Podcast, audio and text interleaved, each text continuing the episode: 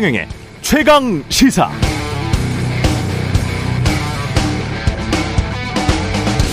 까르페디엠. 예. 잘 아시죠? 라틴어 경구 유명합니다. 영화, 드라마 등에서도 자주 나왔었고요. 현재를 잡아라. 오늘에 충실하라는 뜻입니다. 5월 10일.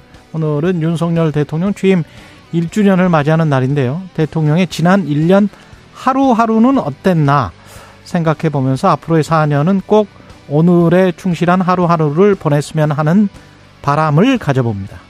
365일 곱하기 4년 하면 앞으로 1400일이 넘는 내일이 남아 있습니다. 로마의 신 호라티우스가 까르페디엠을 말했을 때는 사실 뒤에 문구가 하나 더 붙어 있는데요. 까르페디엠 쿠암 미니멈 크레둘라 버스테로 오늘에 충실하라 가급적 내일은 최소한만 믿어라 이게 원래의 문구입니다. 오늘 하루에 충분히 충실해야 하는 이유는 누구도 미래를 내일을 확신하지 못하기 때문입니다. 즉 오늘 우리가 민주주의에 충실하지 못했다면 내일의 민주주의는 충실할 것인가? 아니죠. 오늘 우리의 국익이 훼손되고 있다면 미래엔 그게 저절로 복원될 것이라 희망할 수 있는가? 라는 물음에 로마의 신 호라티우스가 답하는 겁니다. 내일은 누구도 확신할 수 없으니 그러니 오늘에 충실하라. 앞으로의 4년은 그랬으면 좋겠습니다. 네, 안녕하십니까? 5월 10일 세상에 이익이 되는 방송 최경련의 최강시사 출발합니다. 저는 KBS 최경련 기자고요. 최경련의 최강시사 유튜브에서도 실시간 방송합니다. 문자 참여는 짧은 문자 50원, 긴 문자 100원이 드는 샵 9730 콩어플 무료고요. KBS 일라디오 채널 정치, 경제, 사회, 문화 등 다양한 명품 콘텐츠 구비되어 있습니다. 구독과 좋아요, 댓글 많이 부탁드리고요. 오늘 최강 시사 장차관을 만나다 기획재정 방기선 1차관 홍준표 대구시장 그리고 윤석열 정부 1주년 특집 토론도 준비되어 있습니다.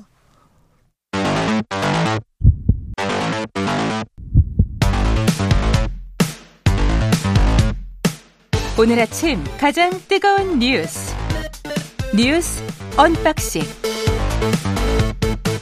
자 뉴스 unboxing 시작하겠습니다. 민동기 기자 김민하 평론가 나와 있습니다. 안녕하십니까? 안녕하십니까? 예, 뭐부터 시작할까요? 윤석열 대통령 어제 국무회의에서 자평을 했군요. 자화자찬 안 한다고 했었는데. 어, 대국민 예. 담화 같은 어떤 국무회의였고요. 예. TV로 생중계가 됐습니다. 지난 1년간 국정 운영을 자평을 했는데 한일 관계 회복, 대북 확장 억제 강화 등 이른바 외교 안보 분야를 성과로 주로 제시를 했고요. 예. 전세 사기, 금융 투자 사기, 마약 범죄 등은 이전 정권 탓이다. 이렇게 좀 지적을 했습니다. 음. 특히 워싱턴 선언과 북핵 그러니까 핵 협의 그룹 있지 않습니까? NCG 이 창설을 통해서 확장 억제를 한층 강화할 수 있게 됐다 이렇게 평가를 했고 어 조금 그 어, 사회적 문제와 관련해서 말씀을 드리면 전세 사기는 과거 정부의 반시장적 비정상적인 정책이 전세 사기에 투항이 됐다 이렇게 지난 정부 탓이고요. 예, 전세 사기는. 예. 금융투자 사기에 대해서는 증권 합수단 해체로 상징되는 이른바 금융시장 반칙행위 감시 체제의 무력화 이것 때문에 지난 정부 탓이다. 네, 이것도 역시 지난 정부 탓이다라고 예. 지적을 했고 마약 범죄와 관련해서는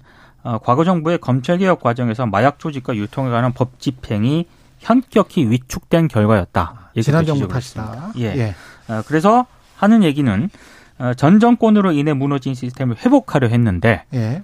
거야 입법에 가로막혀 이걸 좀 어려웠던 점도 솔직히 있었다. 이건 이제 야당이 음. 입법을 좀 가로막았다 이렇게 평가를 하고 있는데요. 그러나 나는 한일 관계 등 잘했다. 그렇습니다. 예. 어, 그러면서 또 언론 언론 언론이 좀 주목한 발언은 마무리 발언에서요. 새로운 국정 기조에 맞추지 않고 애매한 스탠스를 취한다면 과감하게 인사 조치하라 이런 얘기를 했거든요. 어. 그러니까 대통령이 인사권을 무기로 공직 사회에 좀 충성을 압박한 것 아니냐 이런 비판도 한편에서 나오고 있습니다. 돌려 말하면 뭔가 정부 관료 그 여의도 정가뿐만이 아니고 뭐 광화문 쪽에서 들리는 소식들 뭐 기자들은 거의 다 알고 있을 텐데요. 관료들이 잘 움직이지 않고 있다.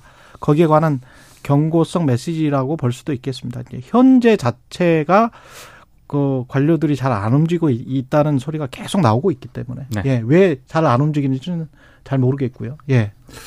그뭐 관료들이 이제 뭐 움직이려면 국정 방향이 예를 들면 명확하고 그리고 그 명확한 국정 방향에 대해서 권력이 책임을 지는 것이다. 라는 게 이제 명확해야 되는데 사실 이제 뭐, 어, 권력이 좌충우돌 하는 것 같고 지금 정한 기조가 앞으로 좀 바뀔 것 같다. 이런 생각을 하게 되면 또 관료들이 안 움직이고 뭐 이런 것들이 있거든요. 그래서 그런 상황이 반영된 거 아니냐라는 생각도 들고 한데 대통령의 현실 인식은 좀 다른 것 같습니다. 그러니까 새로운 정부의 코드를 못 맞춰가지고 공무원들이 안 움직인다. 음. 그러니까는 어, 이 코드를 코드를 맞춰야 된다. 그렇죠. 코드를 못 맞추는 공무원들은 혼나야 된다. 뭐 이런 시각이 아니냐. 예. 국민들이 이렇게 오해할 수가 있어요. 근데 전임 정부에서 예를 들면 검찰 개혁에 동의하지 않으니까 윤석열 검찰총장 혼나야 된다 뭐 이렇게 주장하면은 그거는 이제 부당한 거 아닙니까? 저도 이제 그거는 부당하다라고 많이 말씀드렸는데 그래서 국민들이 볼 때는 아 좀 무리한 얘기 아니냐 이렇게 볼 수가 있고 그리고 전반적인 대통령의 어법이 그러니까 지난 정권이 이 여러모로 국민적인 평가가 안 좋았기 때문에 정권이 교체된 거는 맞습니다. 그건 부정할 수 없는 사실이죠. 그렇기 때문에 전 정권에 대한 평가나 이런 것들은 지금의 여당이나 또 국민들이 충분히 이제 하고 있는 것이고 그런데 1년이 지나서 그렇죠. 근데 대통령이 이렇게 말씀을 하시는 건 국가의 지도자로서 이제 말씀을 해야 되는데 국민들이 볼 때는 아 대통령이 하는 것은 뭔가 아 정말 엄청나게 새로운 어떤 일 그리고 어 굉장히 우리 국가에 필요한 일이었는데 아무도 해내지 못하던 것을 윤석열 대통령이 했다. 이런 이제 인식을 가지고 있고 음. 잘 안 된 것들, 좀 나쁜 결과가 이어진 것들은 그것은 전 정권이 잘못한 것인데 우리가 바꾸지 못해서 그렇다. 이런 인식을 가지고 있는 것처럼 비춰질 수가 있기 때문에 저는 상당히 어제 이 메시지를 보면서 상당한 경계심을 느꼈습니다. 그리고 구체적으로 이제 외교안보에서 큰 변화가 이루어졌다 이렇게 평을 했지만 예를 들면 기시다 우미오 총리의 이 발언 있지 않습니까? 혹독한 환경에서 힘들고 슬픈 경험을 하신 데 대해서 가슴 아프게 생각한다라고 한 발언에 대해서 일본 언론들의 평가는 이게 어쨌든 한국에 좀 더 다가가려는 어떤 제스처고 스킨십을 강화한 것이지만 아베 신조 전 총리가 그어놓은 선 바깥으로는 안 나간 거다. 이렇게 평가하고 있거든요. 그래서 일본이 수용 가능한 표현이다. 이렇게 평가를 하고 있어요. 그러니까 일본은 오히려 너무 크게 이 변화하지 않은 거에 대해서 안도를 하고 있는데 윤석열 대통령이 이러한 평가를 하는 게 과연 맞는 것이냐에 대한 의문이 제기될 수 있고 핵협의 그룹 마찬가지입니다. 핵 우산이 없었는데 새로 생긴 게 아니지 않습니까? 원래 있었는데 그것을 좀 더 명확하게 하고 좀 더 우려 의견을 반영할 수 있는 그러한 통로를 연 거에 대해서 대부분의 전문가들이 하는 평가는 앞으로가 중요하다거든요. 지금 완성된 게 아니지 않습니까? 앞으로도 중요한 앞으로가 중요한 것이기 때문에 이런 부분에 대해서는 오히려 겸허하게 국민들에게 설명하고 이해하는 게 필요하으리라 보고요. 이게 지금 식민지 이 일, 일제 식민지 이후에 갑자기 오늘 그 윤석열 정부가 뚝 떨어진 게 아니고요. 98년에 김대중 오부지 선언이 있었고 그것과 지금 기시다 총리가 이야기한 것과는 또 큰 거리가 있잖아요. 그렇죠. 그게 김대중 오부지 선언이 훨씬 더 공식적이고 나은 사과였고 그리고 그 사실은 이 상황이 재, 전개된 게 2018년 일본의 보복 때문에 시작된 거 아닙니까? 수출 보복 때문에. 근데 그 거기에 대응하면서 이제 모든 게 다 꼬였잖아요. 그리고 난 다음에 이제 그, 그 수출 보복이 시작된 거는 사실은 상권 분리파에서 대법의 판결이 그렇게 난 것이고 그것을 지금 다 엎으면서 강제동원 해법안을 잘했다라고 지금 대통령이 주장을 하고 있는 것이기 때문에 그거를 얼마나 잘했는지는 글쎄요 국민들이 조금, 평가하겠죠. 조금 예. 정리를 하면은 예. 우리가 요구, 그러니까 우리가 일반적으로 요구한 기시다 총리의 표현의 수위는 음. 지금 말씀하신 김대중 오부치 선언 등에 등장하는 통절한 반성과 사죄를 자기 입으로 얘기하느냐였습니다. 음. 그거를 일단 기준으로 설정해 놓고 윤석열 정부에서 그렇죠. 이전 예. 정부가 아니에요. 예. 윤석열 정부에서 그 기준을 놓고 지금까지 요구를 해왔는데 이번에 기시다 총리의 발언은 그런 내용이 하나도 없지 않습니까? 그러면 개인적으로. 우리가 예. 우리 정부가 아이 부족하다라고 얘기를 해야 되는데 그게 아니라 우리는 요구를 안 했는데 이렇게 이 정도 표현을 한 것은 큰 성과다 음. 이렇게 얘기하고 있는 거거든요. 그러니까 그런 면에서 여러모로 부족하다는 지적이 있을 수 있는데 근데 이게 지금 저희만 드리는 말씀이 아니고 오늘 조선일보 사설을 봤습니다. 제목이 외교 성공 내치 미흡 윤, 이 윤은 한자로 써 있습니다. 이 윤석열 대통령 성이 윤 씨니까 예. 윤 왜냐하면 이것도 이제 뭐 네이버에서 유- 윤석열 검색하면 우호적인 기사가 안 나온다고 여당에서 얘기를 해서 제가 또 말씀드리는데 한자 윤을 검색하면 우호적인 게 많이 나올 수 있다. 예. 근데 내치미흡 윤 1년 거야 탓할 때만 아, 아니다. 예. 그러니까 여기 이렇게 써 있어요. 방향은 맞는데 예. 윤석열 대통령이 추진하는 방향은 맞는데 그 방식과 태도에 대해서는 많은 국민들이 문제점을 느끼고 있다라는 지적이 있고 그리고 이- 조선일보의 그냥 평가고요. 예. 그렇죠. 평가인데 조선일보가 예. 윤석열 대통령에 대해서 지금까지의 온건한 논적 그리고 지지하는 것이 상당히 강한 논조를 가져왔지만 음. 그럼에도 불구하고 1주년에 대해서 지금 이러한 평가를 하고 있다. 보다 겸허하고 진중한 자세로 국민과 소통해야 되고 야당과 대화하기 어렵다면 여당 내 비주류부터 만나야 된다. 이 지적을 하면서 지금 자화자찬하고 여, 거대 여, 야당 탓할 때가 아니다라고 지적을 하지 않습니까? 그럼 이런 지적도 수용해야 된다는 말씀을 드리는 겁니다. 예. 윤석열 정부 1주년 특집 관련해서는 민심 365 배종찬 소장 신인규 대표 임경민 시사평론가와 함께 8시 30분부터 통으로 갑니다. 예. 아, 기대해 주시고요. 일본이 한국 시찰단 오염수 안전성 평가를 하지 않는다. 검증하러 온 게 아니다. 그냥 시찰하러 오는 것이다. 뭐 이런 이야기인 거죠. 우리 대통령실 입장하고는 다른 어떤 또 뉘앙스의 예. 발언을 했는데요. 일본의 어떤 그 경제 산업 사항이 음. 어제 기자회견에서 한 얘기인데 어디까지나 한국 측의 이해를 깊게 하기 위한 대응이다. 그래서 처리수에 일본은 처리수라고 표현을 하고 있습니다. 예. 안전성을 평가하거나 확인하는 것은 아니다. 완벽하게 선을 그었고요. 경제 산업상만 이런 얘기를 한 건 아니고 어 하야시 요시마사 일본 외무상도 비슷한 취지의 발언을 했거든요. 장관들이네요, 다. 그렇습니다. 예. 그러니까 사실상 어, 일본의 장관들이 어, 우리 대통령실의 입장과는 상반된 어떤 입장을 공식적으로 발표를 한 건데 어, 여기에 대해서 일단 장호진 외교부 1차관이 어제 국회 외통위에서 한 발언은 서로 용어상의 차이일 뿐이다. 예. 실제 검증에 가까운 활동을 할 것이다라고 얘기를 했는데 또 여기에서 질문을 하면은 일본 정부를 믿느냐, 한국 정부를 믿느냐, 한국 정부를 믿어야지 어느 나라 국민이냐, 뭐 이럴 것 같아요. 아니, 기본적으로 일단 검증단이 아니고요. 예. 시찰단으로 가는 것이기 때문에 예. 일단 일본 정부의 또 입장도 검증 아니다라고 지금 명확하게 밝히고 있지 않습니까? 그렇죠. 예. 그냥 누구를 믿어야 되는 문제가 아니라 아니, 일본 정부의 입장이 저렇다라는 거를 우리가 확인하는 거죠. 그렇죠. 예. 믿고 안 믿고의 문제는 아니라고 생각이 드는 게 음, 이거는 보여주는 쪽이 일본입니다. 맞아요. 보여주는 쪽이 일본인데 일본이 안 보여주겠다라고 하는 것을 우리가 만약에 관철을 시키려면 뭐, 어, 뭐 발전소를 부수고 들어가는 건 아니지 않습니까? 팔을 그렇게, 비트는 수밖에 없죠. 그렇게 할 수 있는 건 아니지 않습니까? 아니 비튼다고 안 보여주는 비튼다고 안 보여주면 또 어쩔 수가 없어요. 어, 비틀 의사도 없는 것 같고. 아니 그러니까는 예. 안 보여주는 걸 우리가 몰래 무슨 뭐 시료를 채취해 가지고 검사할 수 있는 것도 아니기 때문에 어떻게 협의를- 검증하겠다는 건지. 협의를 해서 결론을 내야 되는데 지금 당장 시간이 얼마 안 남았잖아요. 예. 이번 달 22일, 23일 뭐 말에 말 가까이 되면은 간다는 거 아닙니까? 예. 과연 그 협상이 제대로 될 수 있을 것인가에 대한 의문, 걱정이 누가 있기 가는가도 때문에 중요해요. 그렇죠. 예.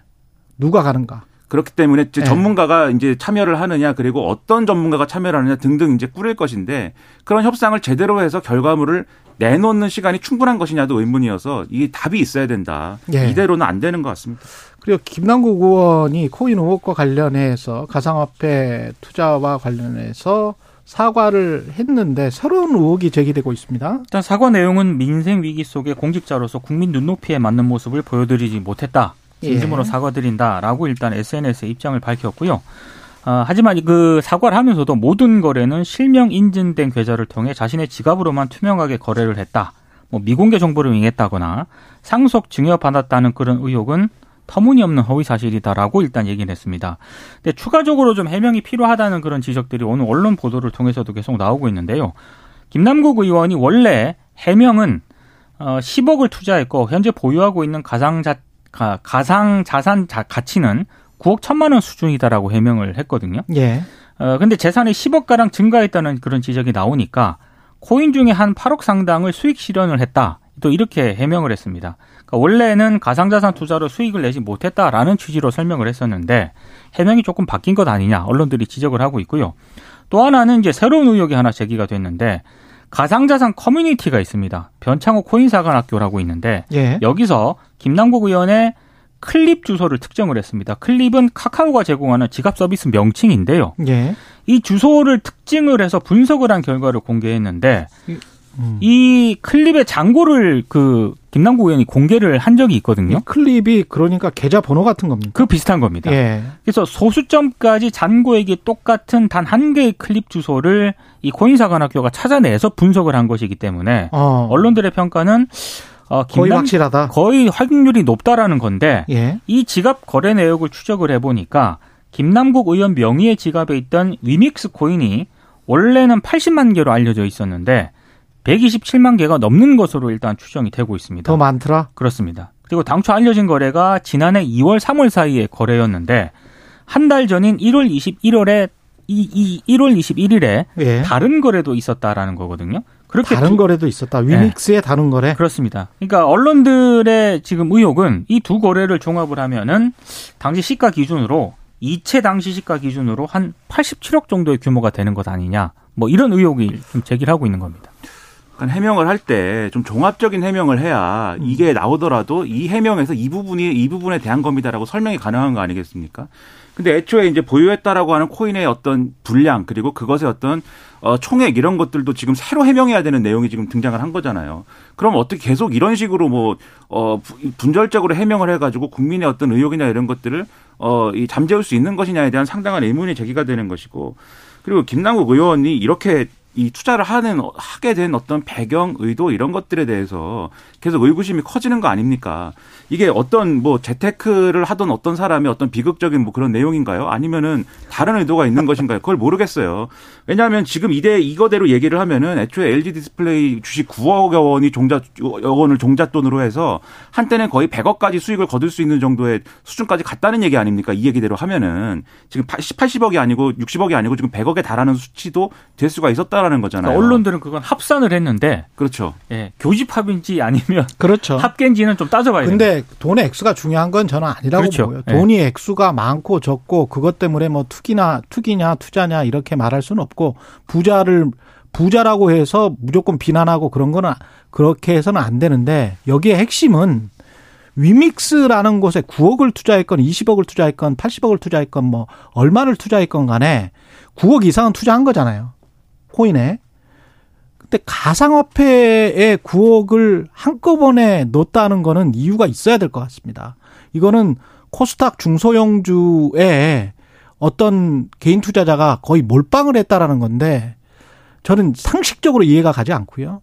그리고 당시에 블록체인 기술을 기반으로 한 어떤 선거 펀드를 이재명 펀드가 만들기로 했거든요. 그리고 주 담당자가 지금 김남국 의원이잖아요. 그러니까 이제 그러면 그, 그렇죠. 관련해 가지고 어떤 정보를 얻었건 아니면은 정보를 얻지 않았더라도 어떤 아이디어를 얻었건 간에 이런 방식으로 그 공과 사를 섞어 가지고 투자를 하는 게 이게 대선 때 이게 말이 됩니까? 그러니까 이제 방금 저는 이 이건 이해할 수가 없는데. 최경영 기자가 예. 말씀하신 부분은 동아일보가 이제 보도한 그런 내용인데 예. 한마디로 이제 김남국 의원이 위믹스 코인을 보유하고 있었던 지난해 2월에 대선을 앞두고 NFT 기술을 활용한 이재명 팬 펀드를 기획 출시했던 사실이 이제 확인됐다는 그런 내용이거든요. 근데 이게 저도 뭐 가상 뭐 토, 코인이라든가 이런 걸 안 해본 사람이기 때문에 이 기술이 뭔지는 잘 모르겠습니다만 대체 불가 토큰이라는 그런 기술이라고 합니다. 그래서 어, 게임 회사인 위메이드가 발행한 위믹스가 게임 아이템이라든가 캐릭터를 가상화폐라든가 이 NFT로 발행을 해서 가상 이 자산 거래소에서 거래할 수 있도록 한 대표적인 NFT 테마 코인으로 꼽힌다는 거거든요. NFT 블록체인 다 해요. 맞습니다. 다 이 뭐 위메이드나 위믹스나 여기만 하는 게 아니고 어지간한 업체들 다 하는데 그럼에도 불구하고 대선 때 이런 펀드를 출시하는 담당자가 또 이런 블록체인 기술을 기반으로 하는 어떤 코인에 가상화폐에 투자했다는 건 그거는 이상하다는 거죠. 그래서 이제 동아일보의 의혹은 예. 그 이해충돌 소지가 좀 있는 것 아니냐 이런 의혹을 제기를 하고 있는 겁니다. 그러니까 제가 이제 말씀하다 끊겼는데 예. 9억 투자해 갖고 100억까지 벌 수 있는 거래를 하는 사람이 음. 정상적으로 아 이 코인이 정말 미래의 가치가 있어 가지고 내가 여기 투자를 해 가지고 크게 벌어야겠어 이렇게 생각하는 사람이 많은 것인지 아니면 이 그러니까 일반적인 어떤 의심을 얘기하는 겁니다. 위믹스 코인이라는 게 그렇게 그런 방식으로 알려진 코인이 아닌데 이 위메이드라는 회사가 운영하는 어떤 게임 게임 머니에 대해서 각 게임 간 환전이나 이런 것들을 가능하게 해준다라는 그러한 것이 있기 때문에 이것이 유지 유지가 앞으로 잘 될 것이고 가치가 오른다라는 것 이런 설명을 가지고 이제 이 런칭한 그런 코인인데 여기에 투자해 가지고 이 정도 액수를 벌 수 있다라는 어떤 관념은 어디서 왔느냐 그러니까 그런 것들에 대해서 내부 정보라든가 이런 것들에 대한 의심 그런 의심이 지금 있는 거다. 그러면은 여기에 대한 해명이나 이런 것들이 할 수 있는 근거가 제시돼야 되는데 김남국 의원은 그럴 여지가 없다라고만 얘기를 하거든요. 그러니까 이런 문제에서 이 지금 이제 새롭게 나온 어떤 지갑의 어떤 액수나 이런 게 있기 때문에 그런 문제에 이제 어떤 의심이 커진다는 것이고 그리고 NFT 얘기는 지금 이렇게 쭉 말씀하셨는데 이런 부분도 있어요. 그 시기에 NFT가 유행이었습니다. NFT라는 그렇죠. 게 아시겠지만 어떤 네. 이미지나 이런 게 원래 복제 가능한 것인데 복제 불가능한 어떤 그런 것들을 부여해서 그것이 원본이라고 해서 거기다가 음. 투자를 하라고 하는 그런 개념인 것이잖아요.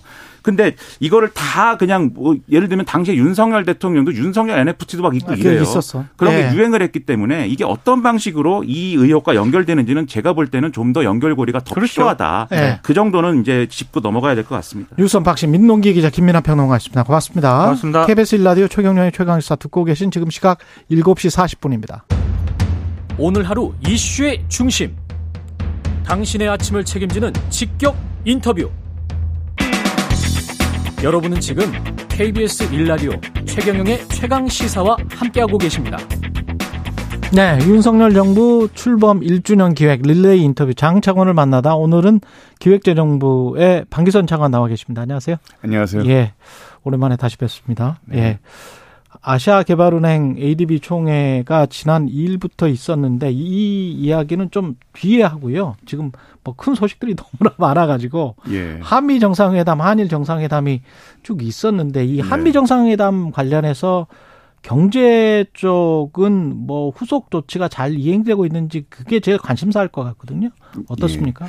어, 이번에 예. 그 한미 정상회담에 있어서의 평가를 저희는 이렇게 하고 있습니다. 그러니까 지금까지의 한미의 관계는 사실 군사 동맹, 음. 경제 동맹이었다고 한다면 예. 앞으로는 이게 이제 첨단 기술 동맹이다. 라고 음. 이렇게 지평을 좀 넓혔다고 평가를 하고 있는데요. 예. 그 경제적 성과는 크게 세 가지로 나눠볼 수 있을 것 같습니다. 그래서 첫 번째는 첨단 산업의 공급망 강화를 한 것이고 두 번째는 첨단 과학기술 동맹 구축을 한 것이고 세 번째가 첨단 기업 투자 유치를 한 걸로 이렇게 세 가지로 나눠볼 수가 있는데요. 음. 어, 뭐 좀 더 자세한 내용은 다시 한번 말씀드리도록 하고 어저께 저희가 그 대외경제장관회의를 부총리 주재로 개최를 해서 예. 그 후속 조치를 논의를 했습니다. 그래서 이 세 가지 분야에 대해서 10대 분야로 세 분야로 판단을 해서 후속 조치를 저희가 착실히 이행을 해야겠다라는 것을 얘기를 드렸고요. 공급망 측면에서 보게 되면은 저희가 이제 반도체의 3대 유망 분야라는 것이 이제 차세대 반도체, 첨단 패키지, 첨단 소부장 이렇게 나눠지고 있는데 그것들에 대해서 한미 협력 프로젝트를 하고 세계 최고의 하여간 두 나라 간의 반도체 동맹을 좀 토대를 마련하겠다라는 것이 어, 발표가 됐고요. 그 이외에도 이와 관련되는 것들이 뭐 잘 아시는 것처럼 인플레이션법이나 이제 반도체법 관련 네. 내용인데 이번에 그 두 나라의 정상들이 합의하신 게 이제 한국 기업의 부담과 불확실성을 확실히 줄여준다. 라고 했기 때문에 그 부분에 대해서도 잔여 쟁점에 대해서 미국과 밀도 있는 좀 협의를 지속 추진할 것으로 보고 있습니다. 이 협의를 추진할 것이다. 네. 그다음에 첨단 기술 동맹. 근데 이것도 조금 추상적인 것 같은 게 사실은 구체적으로 가령 원전과 관련해서도 지금 웨스팅하우스라는 회사 사실 그거 뭐 거의 무너진 줄 알았었는데 네. 거의 페이퍼 컴퍼니 비슷하게 갔었는데 지금 원천 기술은 가지고 있었으니까 그쪽이 이제 우리 한전 쪽에 한수원 쪽에 우리 기술이니까 그 마음대로 폴란드에 수출 못 한다 뭐 이렇게 나오고 있단 말이죠. 근데 반도체 원천 기술도 사실은 미국이 가지고 있고 반도체 장비 쪽도 다 미국 유럽 쪽입니다. 그러면 첨단 기술 동맹을 한다고 하면 우리가 반도체 생산을 넘어서 반도체 소재랄지 그 다음에 반도체 원천 기술이랄지 반도체 장비랄지 이쪽도 미국이 많이 협력을 해주고 우리한테 기술 이전을 해주는 것인지 아니면 메모리 반도체의 시장만 뺏어가는 것인지 그게 좀 의구심이 있거든요. 반도체에 관해서 지금 예. 말씀하신 것처럼 워낙 여러 분야가 있고 예. 어 그리고 이제 앞으로 저희가 사실 장점이 갖는 부분이 있고 저희가 좀 약점이 있는 부분들이 있는데 예.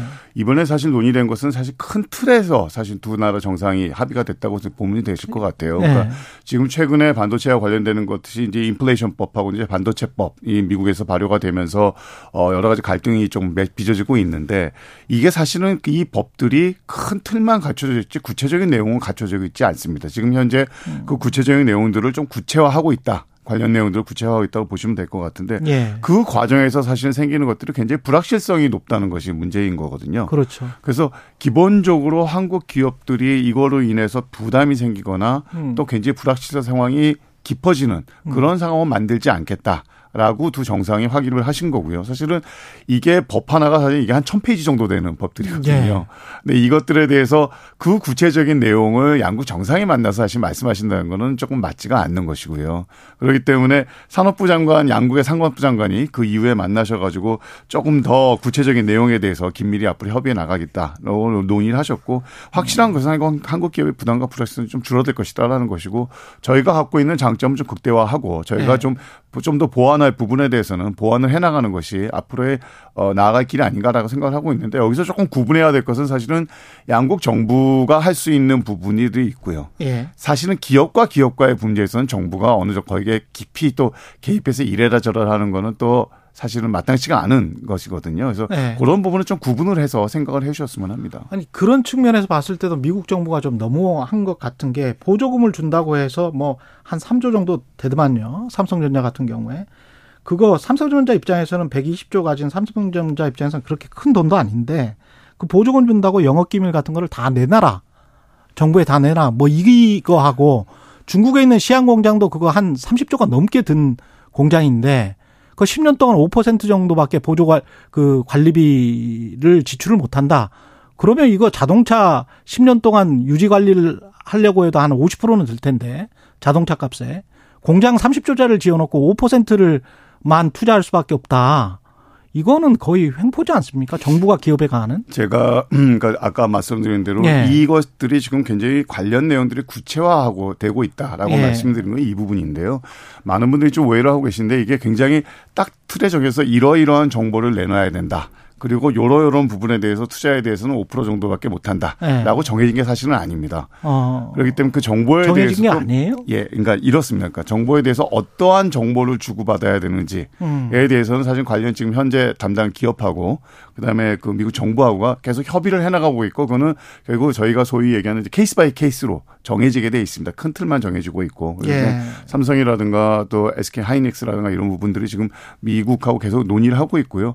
어 그거에 대해서는 사실 기업이 판단을 해야 되는 분야라고 생각을 하고 있어요. 그러니까 너무 많은 정보를 줘서 이게 문제가 된다면 사실은 뭐 거기 투자하는데 한계가 있을 수밖에 그렇죠, 없는 거죠. 그렇죠. 그래서 네. 미국 입장에서도 너무 많은 정보를 요구하다 보니 투자가 안 이루어진다면 그것도 사실은 본인들도 어, 큰 대의 명분만 갖추고 실익을 잇는 부분들이 있는 거거든요. 음. 그럴 땐 그건 적정적인 합의점을 찾을 수 있을 거라 생각을 하고요. 거기에서 우리 정부가 조금 좀 그거는 저, 그건 하고 있습니다. 굉장히 아, 열심히 하고 있습니다. 예. 네네. 한일 정상회담 평가는 어떻게 되고 있는지 그것도 궁금하고 화이트리스트 복원 위에 우리가 좀 일본 쪽에 더 요구하고 협상할 현안 같은 게 있을까요? 지금 뭐 결국하고 한국하고 일본과의 관계에서 보면은 예. 두 나라가 아, 아까 저도 밖에서 좀 잠깐 말씀하신 예. 거 들었는데 이제 반도체 수출 금지가 2019년도에 생기면서 예. 그 이후로 굉장히 두 양국 간의 교역 구매라든가 또 인적 교류의 문제 것들이 굉장히 많이 줄었거든요. 예. 근데 그것들이 한일 정상회담을 통해서 사실 인적 교류도 확대가 되는 것이고 음. 또 사실 물적으로도 굉장히 많이 어 저희가 교류가 확대가 되고 투자가 양국 간에 확대가 될 거로 보고 있습니다.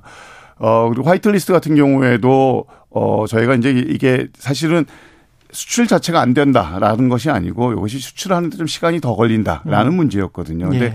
그것들이 굉장히 탄력적으로 움직이는 거기 때문에 기업들도 지금 어느 정도 적응을 해갖고 그 부분 이외에 이월이 화이트리스트 해제가 되면 좀 더 많은 저희가 편안하게 수출을 할 수 있고 수입을 할 수 있는 상황이 될 것이고 예. 그 이외에도 사실 반도체라든가 이번에 어 디스플레이라든가 어. 관련되는 어. 기술 동맹을 좀 맺고 하는 부분에 있어서는 저희가 조금 더 구체적으로 많은 것들이 어, 양국 간에 이루어질 수 있을 거라고 생각을 하고 있습니다. 지금 무역 적자는 이게 어떤 특히 이제 중국과 우리가 가장 그래도 흑자를 많이 봤던 것이 중국인데 네. 우리가 미국에 아주 그 가깝게 가면서 그게 공교롭게 좀 시기가 붙어 있는데 그게 어떤 뭐 우연인 겁니까 아니면은 뭔가가 있는 겁니까? 그러니까 이렇게 보시면 될것 예. 같아요. 어, 예. 그러니까 사실 우리를 예. 둘러싼 경제 환경을 보면 예. 전반적으로 사실 글로벌 경제 질서가 크게 개편이 되고 있는 상황이거든요. 예. 과거하고는 확연히 다릅니다. 이게 굉장히 블록화가 되고 있고 또 자국의 이익 중심으로 흘러나가다 보니까 예. 이게 과거보다 조금 더 정교한 전략적으로 대외 경제를 좀 추진해야 될 필요가 있는 거거든요. 예. 이러한 상황에서도 우리나라도 사실은 국이 우리의 국익을 최우선한다는 원칙하에 움직일 수밖에 없는 것이고 그건 원칙하에 미국, 뭐 중국과 같은 주요국들하고 개발 여건에 맞게 경제 협력을 구축해 나가는 것이라고 보시면 될 것 같아요. 예. 그래서 사실은 뭐 이 나라와 가까워지기 때문에 이 나라와 멀어진다 하는 것은 사실 음. 그리고 이 나라 만 의존하고 이 나라는 배제한다 뭐 이런 것들은 있을 수도 없는 거고 현실 사회에서 네. 그다음에 그것이 바람직하지도 않고요. 음. 그 중국하고도 저희가 사실은 뭐 상호 존중, 호혜, 공동 이익 이런 세 가지 원칙에 기반을 해 가지고 저희가 이 한중 관계를 발전시키고 있고 어 최근에 봐서도 이제 중국하고 한국이 사실 1위의 교육기구거든요. 그럼요. 예, 수출 수입을 예. 보면 일단 저희가 작년에 8월부터 한중 경제장관회도 재개를 해서 더 깊숙이 논의를 하고 있기 때문에 예. 어뭐 크게 염려는 안 하셔도 저희가 다 잘 꾸려나갈 수 있도록 노력하겠습니다. 예. 그리고 우리가 지금 정부는 성장률 전망치를 한 아직도 1.6% 이렇게 생각하고 있는 것 같은데 경제 전문가들은 1% 초반 아니면 어, 잘못하면 0%가 될 수도 있다. 이렇게 좀 예측하는 분들도 있는 것 같습니다. 어떻게 보십니까? 우선 정부가 1.6%로 네. 성장 전망을 한 게 이제 금년도 경제정책 방향을 아, 음. 발표하면서 전망을 네. 한 거고요. 정부는 크게 두 번 전망을 합니다. 그러니까 네. 연초에 그때 한 번 하고 네. 하반기 경제정책 방향을 그렇죠. 할때 다시 한번 네. 전망을 할 텐데 그 수치에 대해서는 뭐 저희가 좀 더 전망을 해서 음. 어, 다시 한번 뭐 고칠 필요가 있으면 고쳐야 되겠죠. 근데 음.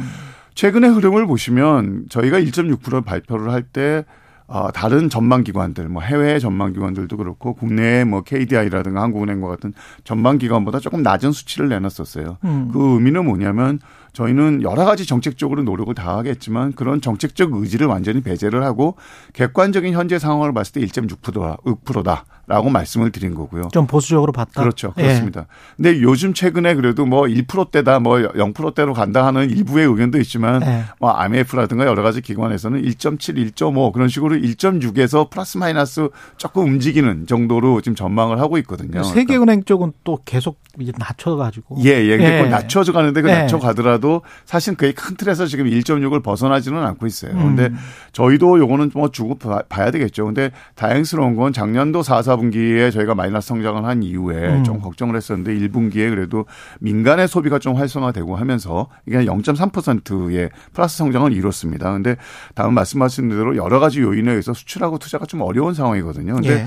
수출도 보면 작년 같은 경우에는 저희가 보통 세계 수출에 차지하는 게 7위 정도 수준이었는데 작년에 6위를 했 습니다. 음. 그렇기 때문에 사실 수출 자체는 아주 나빴던 건 아닌데 워낙이 이 원유가, 에너지가들이 오르면서 네, 수입이 예. 많이 커져서 무역 적자가 발생이 한게 된 거고요. 음. 중국과 관련해서도 어, 사실 많이 바뀌었죠. 중국의 산업 구조가. 과거에는 음. 저희가 전체적으로 중간재를 다 수출을 해서 중국에서 조립을 해서 수출을 하는 그런 형태가 됐었는데 사실은 그 작업 중국에서 나름대로의 자급자족 형태가 좀 이루어지면서 예. 중간재도 나름대로 산업이 고도화되면서 중국이 생산을 하다 보니까 저희가 수출이 조금 어려워지고 있는 상황인 건 맞는 거고요. 예. 그 부분에 대해서는 저희가 조금 더 적극적으로 대책을 마련을 하고 그 극복을 해나가도록 할 겁니다. 이제 결국은 중요한 거는 에너지가하고 반도체 가격이라고 봅니다. 음. 최근에 반도체 가격이 뭐 삼성에서 감산도 발표를 하고 하면서 조금 그래도 바닥을 다진 것이 아니냐라고 예. 보고 있고 또 그동안 코로나 시국 때문에 여러 가지로 막혔던 경제 활동이 활발화가 되면은 결국은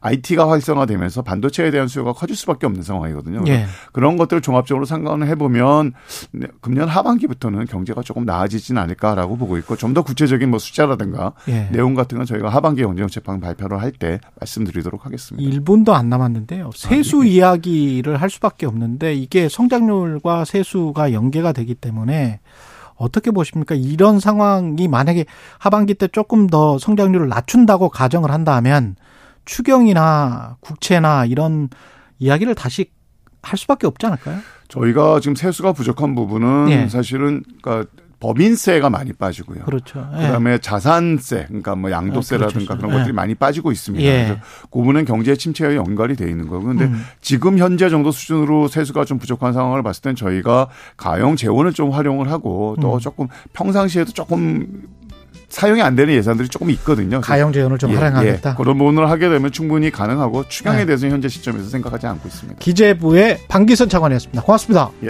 감사합니다.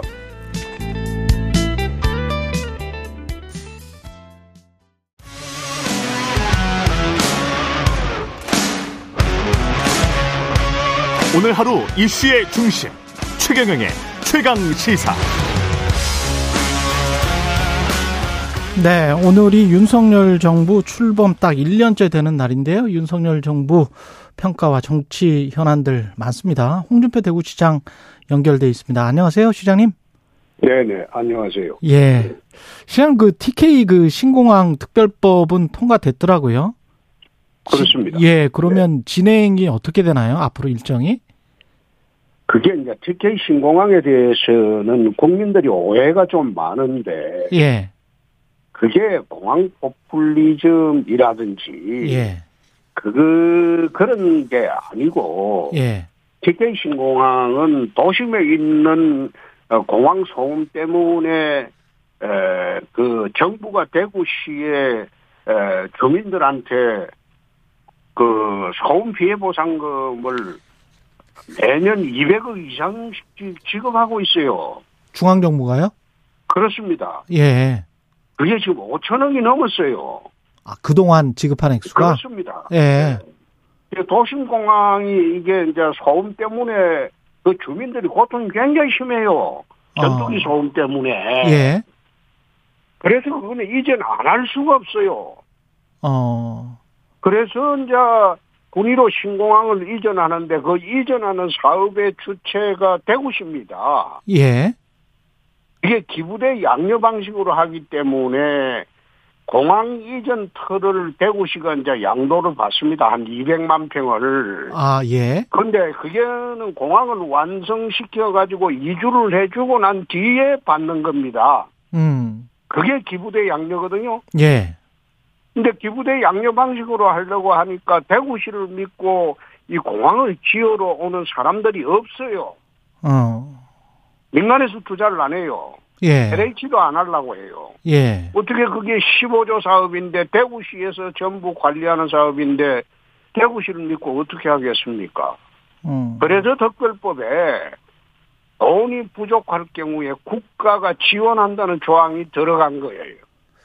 그- 그러니까 국가 지원 사업으로 되어버리니까 이제는 SPC 구성을 해가지고 공항을. 이전하는데 네. 예, 국가가 이제 모자라는 비용은 지원하겠다는 그 조항이 들어가는 바람에 공항 이전이 용이하게 돼버렸죠. 총선용, 총선용 포퓰리즘은 아니다. 에이, 그거, 그, 멍청하고 무식한 애들이 하는 소리예요. 알겠습니다. 그, 그, 어, 그, 그 멍청하고 무식한 애들이 그걸, 음. 그, 어, 하기 좋은 말로 그런 식으로 덮어 씌우는 거지. 그런 그 공항이 아닙니다. 예. 부산처럼 김해공항 두고 가덕도 신공항 새로 만들고 그런 게 아니에요. 예. 이거는 도심공항을 음, 소음이 워낙 그 심해가지고 지금까지 5천억이 넘었어요. 소음 피해 보상을.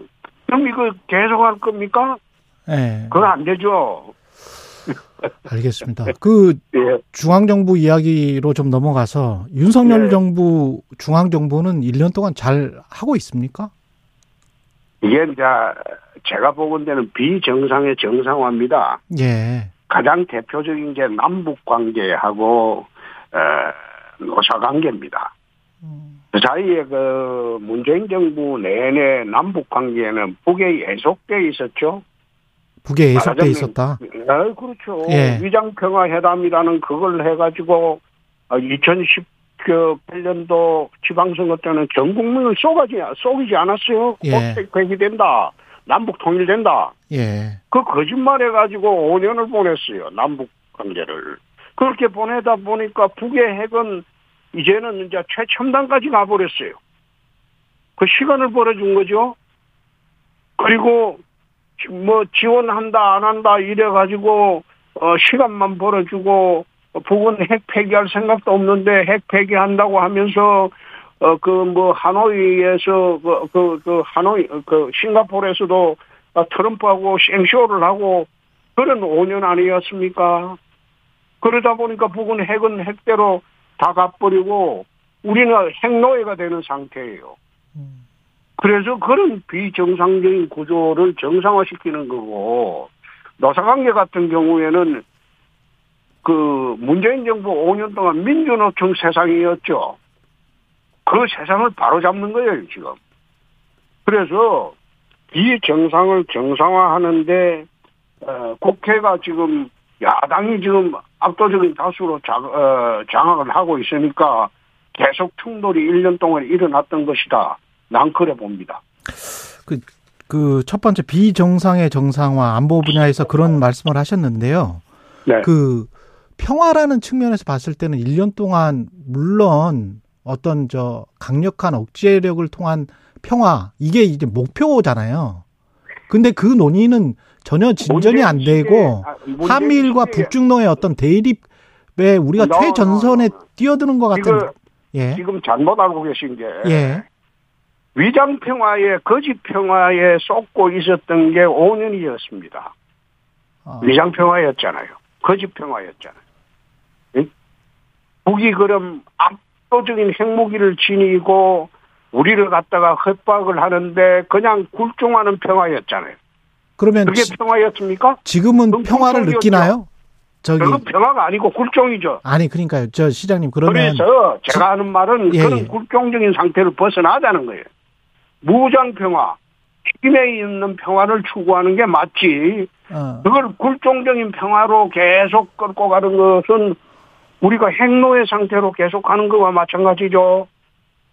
근데 그런 상태가 좋으면 다음에 또 이제 어, 북에 굴종하는 예성하는 평화 시대로 다시 가면 될 것 아니에요. 지금은 그런 시대가 가는 것은 옳지 않다는 거예요. 그럼 이핵 노예 상태로 가지 않는 단계로 또는 뭐 지금 저 NCG라는 걸 만들었지 않습니까? 한국과 그렇습니다. 미국 간에. 그렇습니다. 그러면 그거는 그, 그 전에 윤석열 대통령도 주장했던 것 또는 집권 여당의 국회의원들도 일부 핵무장 이야기를 했었잖아요. 자체 핵무장. 나는 그게 나쁘지 않다고 봐요. 자체 핵무장이. 근데 아니 이, 예, 왜 자체 핵무장을 하면 안 되는지 예. 그걸 이해하기가 어렵다 이 말이야. 근데, 북은 핵무기를 갖고 있고 예, 우리는 핵무기를 갖고 있지 않으면 예. 핵을 가진 나라와 핵을 가지지 않는 나라가 전쟁을 할 때 누가 이깁니까? 그럼, 핵 가진 나라가 이기지 않아요? 그럼 그런 관점에서 보면. 그러면 예. 전쟁 억지력을 행사하려면 음, 핵 균형을 이루어야 되는데 예. 북은 되고 우리는 안 된다? 그런 논리가 어디 있어요? 근데 이번에 한미 정상회담에서 그거를 합의를 해줘 버린 거 아닙니까? 일단은 핵계 그룹으로 만들어 가지고 핵 문제를 우리가 확장 억제력을 강화하겠다는 측면에서는 긍정적이죠. 예. 그게 첫 출발이죠. 예. 처음부터 어떻게 우리가 핵을 바로 가질 수가 있겠습니까? 음. 그리고 처음부터 우리가 바로 전술핵 재배치 해달라고 하면 미국이 해줍니까? 음. 지금은 첫 단계죠. 첫 단계일 뿐이다. 그렇습니다. 자, 자체 핵무장을 포기해서는 안 된다. 시장님 입장은 그런 거세요? 아이고, 저는 포기해서 안 된다고 보죠. 아. 미국은 우리나라가 워낙 지금 핵무장론이 국민 70%가 찬성을 하고 있기 때문에 예. 그걸 잠재우기 위해서 양보를 해준 거 아니에요. 예. 워싱턴 선언에서.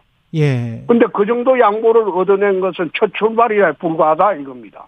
그리고 아까 말씀하신 것 중에 또 이제 두 번째가 어 민주노총 세상인데 이었는데 그거를 정상적으로 바꾼 거다. 이렇게 말씀하신 바꾸고 거잖아요. 있는 과정이죠. 바꾸고 있는 지금. 노동개혁의 본질이라는 거는 예. 지금 정부하고 그 노동부하고 그, 그 용산 대통령실에서 잘못 그, 그, 어, 시그널을 보냈어요. 예. 그게 노동개혁의 본질은 강성 기종 노조의 에, 그 폐악질을 갖다가 아, 지금 없애는 그게 노동개혁의 본질이 되어야 되는데 예. 마치 근로 조건이 69시간 근무 어 그걸 갖다가 앞세워 가지고 잘못된 프레임에 빠졌기 때문에 에, 지금 그 어려움을 겪고 있는 거예요. 노동계획의 본질에 대해서는 강성 기종 노조를 타파하는 데 중점을 둬야지 근로 시간이라든지 근로 조건이라든지 그것을 노동자들한테 더 잘못되게 열악하게 만드는 것은 노동계획이 아니에요. 노동계약이에요. 노동 개혁을 하려면 강성 귀족 노조를 타파해야 된다. 그렇습니다. 그런데 법적으로 조석 하면 정치적 스트라이크나 하고 음. 어, 광화문에서 정치적 데모만 하고 주말에 예. 그런 식으로 하는 그, 그 그런 노조의 행태를 바로 잡아야 된다는 거예요. 어떻게 바로잡을 수 있을까요? 구체적으로 강성 귀족 노조를 하고 있잖아요. 그 회계 부정하는 거 하고 예. 그리고 건폭 노조 잡는 거 하고 이게 다 그런 과정 아닙니까? 어, 건폭 노조, 건폭 노조도 강성 귀족 노조 방선 귀족이 아니라 그 배양 노조죠. 폐양 노조다. 그런 거기는 식으로 하면 안 되죠. 건설 현상에서 그런 식으로 앉아서 음. 어, 어, 하면 안 되죠. 근데 시장님도 잘 아시다시피 이게 노동이라는 부문이 하나만 이렇게 뚝 띄어져 있는 게 아니고 산업이랄지 가불관계랄지 하청과 재하청 구조랄지 여러 산업 구조와 연계가 돼 있잖아요. 그래서 그렇죠. 산업 개혁과 노동 개혁이 같이 이렇게 가야 되는 거 아닌가요? 같이 갈 수 있으면 좋겠죠. 예. 어, 같이 갈 수 있으면 좋겠죠. 그런데 이제 그 그거를 윤석열 정부가 그 상대적으로 그러니까 기업인과 비교했습니다. 기업과 비교해서 상대적으로 약자인 일부 노조의 모든 책임을 전가하면서 그쪽만 때리고 어떤 산업계 전반의 개혁이랄지 경제 개혁이랄지 이런 거는 좀 등한시하고 있는 건 아닌가요? 그건 좌파들 주장이죠. 아, 그건 좌파들 주장입니다. 그거는 우리나라가 지금 음. 좌파 정권 들어오고 우파 정권 들어오고 이렇게 이제 번갈아 들어오잖아요. 예. 들어오는 시대를 지내면서 어 지금 그 노동조합 특히 민주노총의 예를 들면 예. 민주노총하고 기업 관계는 갑을 관계가 바뀌어져 있어요 지금. 갑을 관계가 바뀌어져 민주노총이 있다. 갑이에요. 민주노총이 갑이고 기업가들이 을이에요 지금. 적어도 민주노총에 한해서는 지금 갑을 관계가 바뀌어져 있어요. 예. 그래서 외국의 외투 기업들 왜 투자를 안 하는 줄 압니까? 제조업을? 그건 강성 노조들 때문이에요. 그 지난번에 그, 그 뭡니까, 그 기가 팩토리가 들어온다고 한참 말이 있었을 때 내가 예. 절대 안 들어온다고 했어요. 그 당시에 기자 간담회 하면서 기가 팩토리 들어올 수 있으니까 대통령이 그, 그 일론 머스크하고 예, 통화를 예. 했으니까 전국적으로 어, 17개 지방자치단체에 그걸 신청하라고 했어요. 음. 근데 하지 말라고 했어요. 절대 안 들어온다.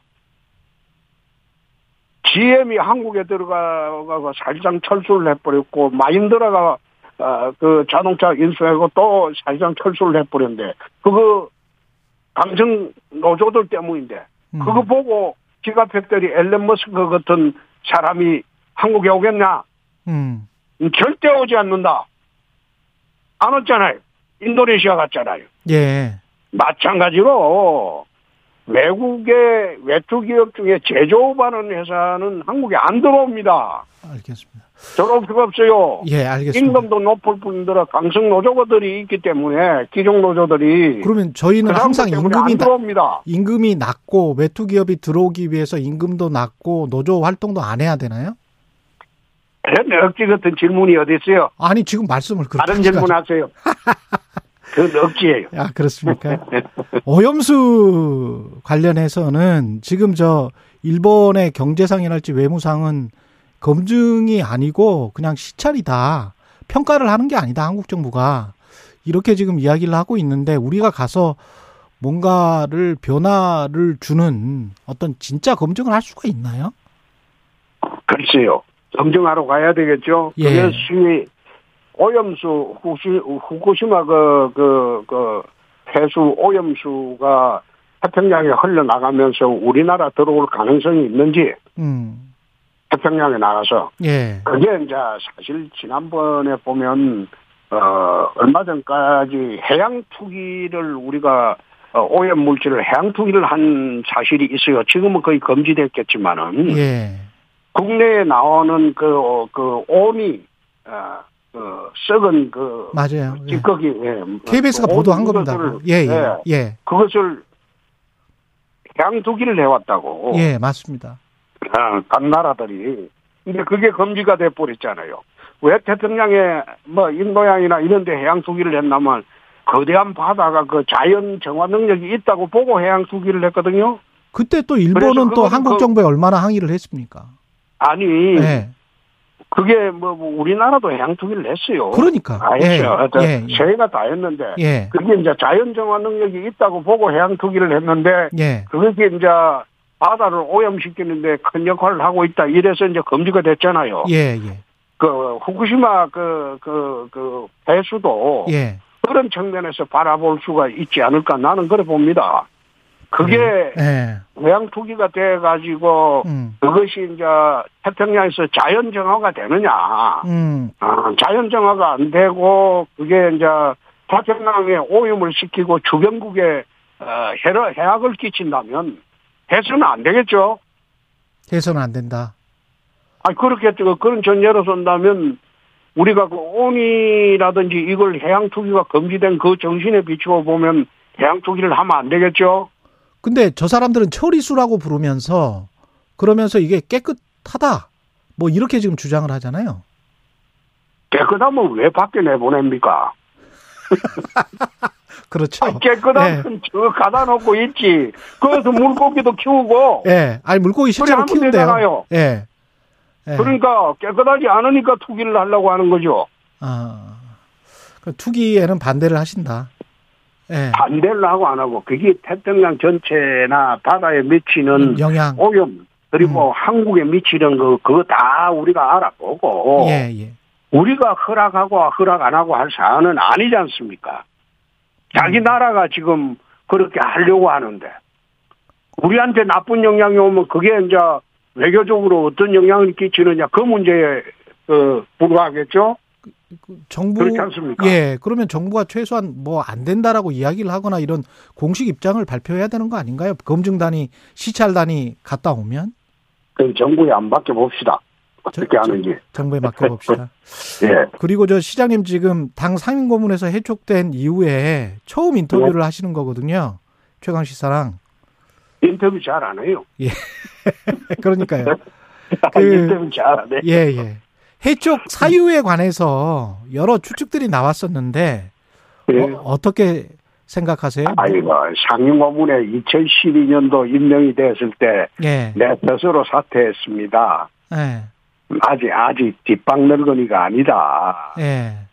그때 2012년도 위촉됐을 때, 당 대표하고 나면 위촉이 되거든요. 예. 근데 스스로 사퇴했어요. 예. 아직 현역이다.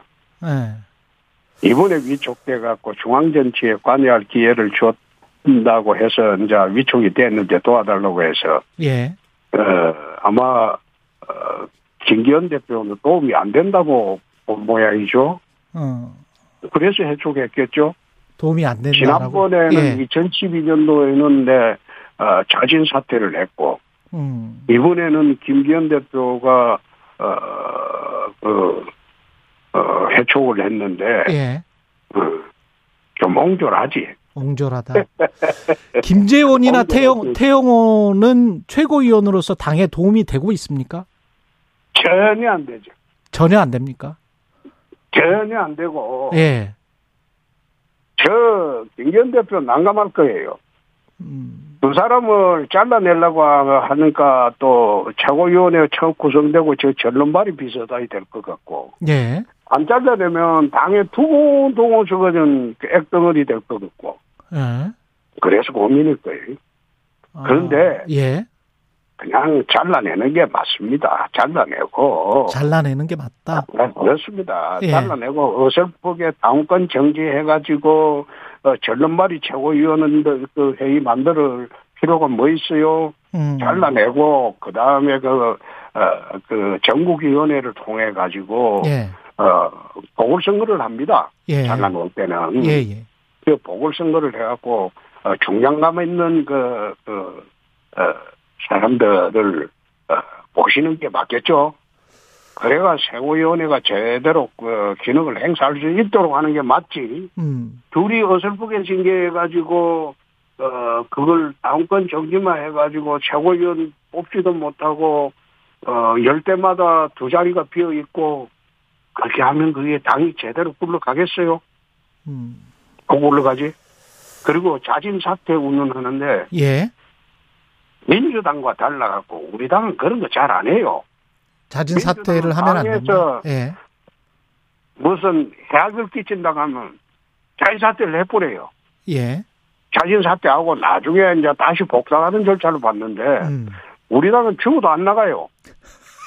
지발로는. 그게 좋은 겁니까? 나쁜 겁니까? 나쁜 거죠. 나쁜 거군요. 예, 헷갈려서. 그게 당을 위한 헌신이라는 게 없어요. 예. 지역심만 살아있고. 알겠습니다. 우리 당은 그런 거 없어요. 예. 나이 당에 30년 있었어. 헌신 좀 해라 이런 말씀이시네요 지금. 아니, 예. 그, 그, 스스로 잘못했으면 스스로 그걸 갖다가 탈당하든지 나가서, 어, 그 다음에 사퇴하고 탈당하든지 뭐 나가서 예. 또 때가 되면 들어오면 되는데, 예.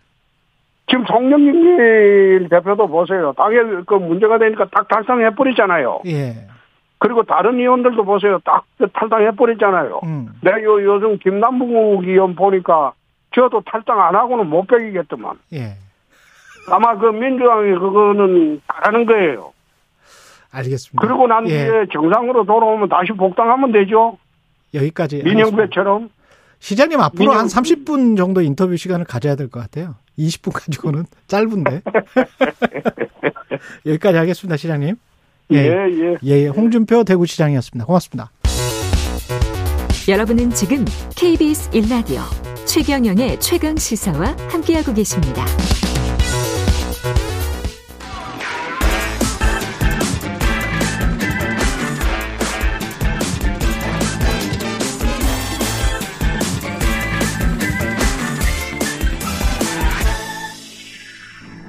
네, 최경영의 최강 시사 한 번 더 뉴스 시간입니다. 오늘은 박순봉 경향신문 기자와 함께하겠습니다. 안녕하십니까? 네, 안녕하세요.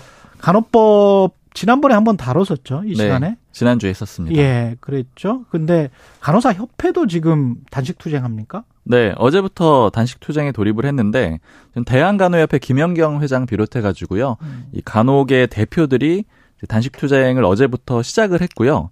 그리고 시점은 간호법이 공포될 때까지 그때까지 무기한으로 하겠다 이렇게 밝힌 상태입니다. 간호법이 공포될 때까지? 네. 예. 그 시점이 보자면 이제 아마 오는 16일이 유력해요. 그때 되거나 아니면 거부권이 행사되거나 이런 상황이 될 것 같고요.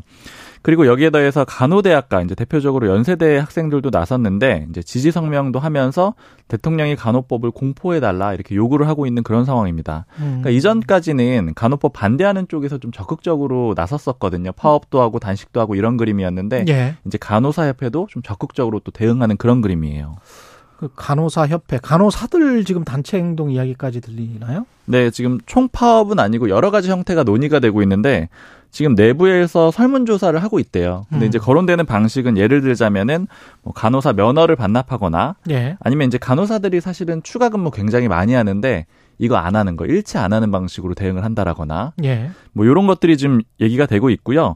그리고 이제 총파업을 좀 안 하는 거는 이제 다른 반대하는 단체들이 하는 방식과는 좀 차별화를 두겠다. 이제 이런 어. 의도로 보이고 그리고 내부에서는 이제 의사나 간호조무사 단체가 좀 저렇게 강하게 나오고 있는데 우리도 좀 강하게 맞서야 되는 게 아니냐 이런 여론들이 좀 강하다라고 합니다. 그러면 지금 양상이 어떤 겁니까? 간호사 대 나머지 13개 보건 관련된 그 단체들 의료연대라고 하죠. 예. 예. 의료 연대들 그렇게 맞서고 있고 예. 그다음에 한의사 협회는 좀 우회적으로 이제 간호사 간호사를 협회를 지원을 해주는 지원하고. 형태고요. 네. 그런데 적극적으로 이 싸움에는 뛰어들지 않고 있고 그렇죠. 그냥 의료 공백 생기면 우리가 메우겠다. 이런 정도의 입장이라고 예. 보시면 돼요. 지금 간호사 협회 간호법 제정에 반대하는 보건복지 의료연대가 의사협회 간호조무사협회 여기가 주축이 돼 있는 거죠? 맞습니다. 거기가 예. 가장 주도적으로 움직이고 있고요.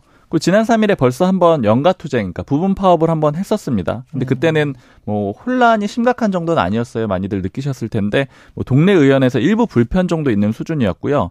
그런데 오는 10일에 또 부분 파업을 할 거고 더 강도도 높일 거거든요. 예. 그리고 이때는 치과 의사들이 또 전면 휴업을 할 거라고 합니다. 그러니까 지난번보다는 좀 더 강도를 높인다라는 거고 그리고 이제 문제는 16일에 거부권이 행사가 안 되면은 17일에는 이제 총파업을 하겠다. 이때는 이제 제대로 된 파업을 하겠다. 이렇게 예고를 한 상태예요. 예. 그러니까 이제 그 전까지는 조금 파업에 대해서는 신중한 편입니다. 왜냐면은 이제 의료계 파업에 대해서는 국민적 여론이 별로 좋지 않잖아요. 음. 그러니까 치과 의사들이 전면 휴업하는 것만 봐도 물론 이제 치과도 긴급한 상황이 있을 수는 있지만 상대적으로는 좀 다른 과에 비해서 덜하잖아요. 예. 그러니까 이런 것들을 좀 고려해서 파업을 일단 진행을 하는 겁니다.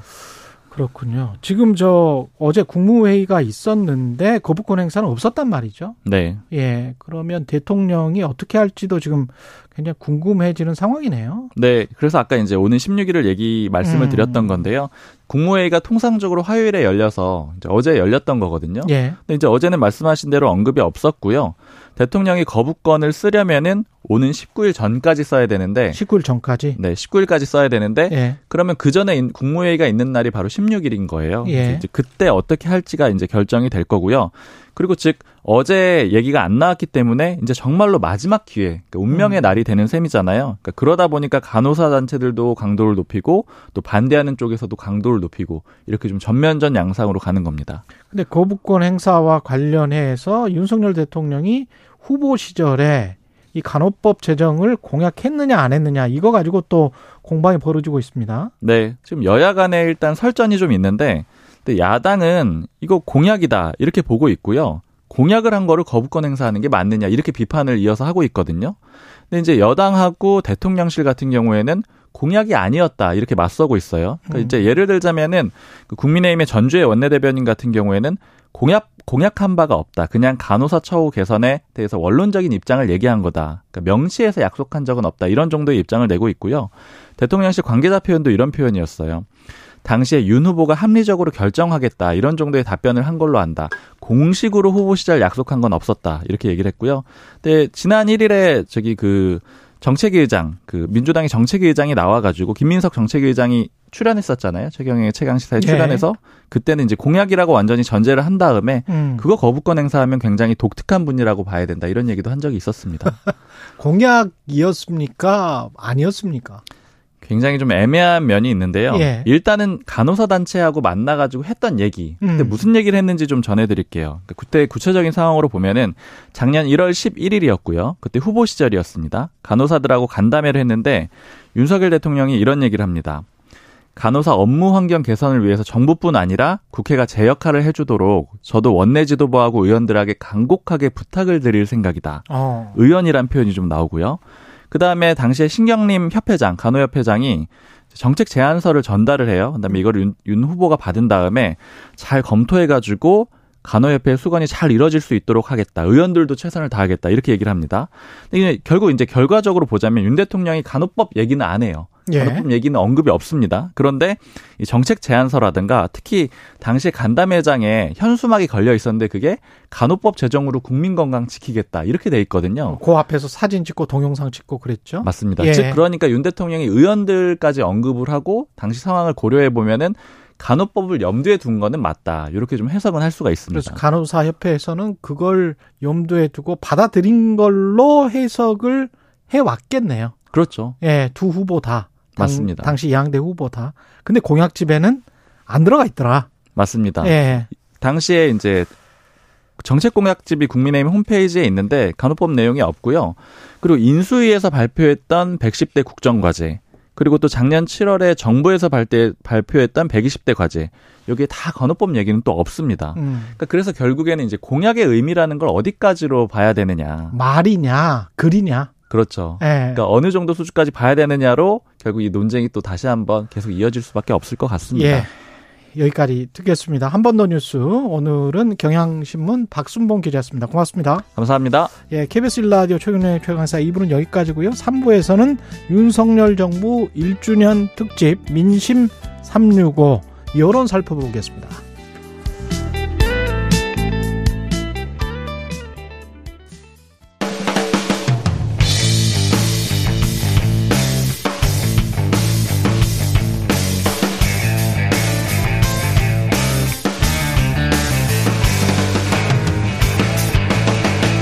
최경영의 최강 시사. 자유는 보편적 가치입니다. 우리 사회 모든 구성원이 자유 시민이 되어야 하는 것입니다. 3대 개혁은 우리나라를 지속 가능하게 하기 위한 지속 가능성을 위한 아주 필수이고 결국 미래 세대를 위한 것입니다.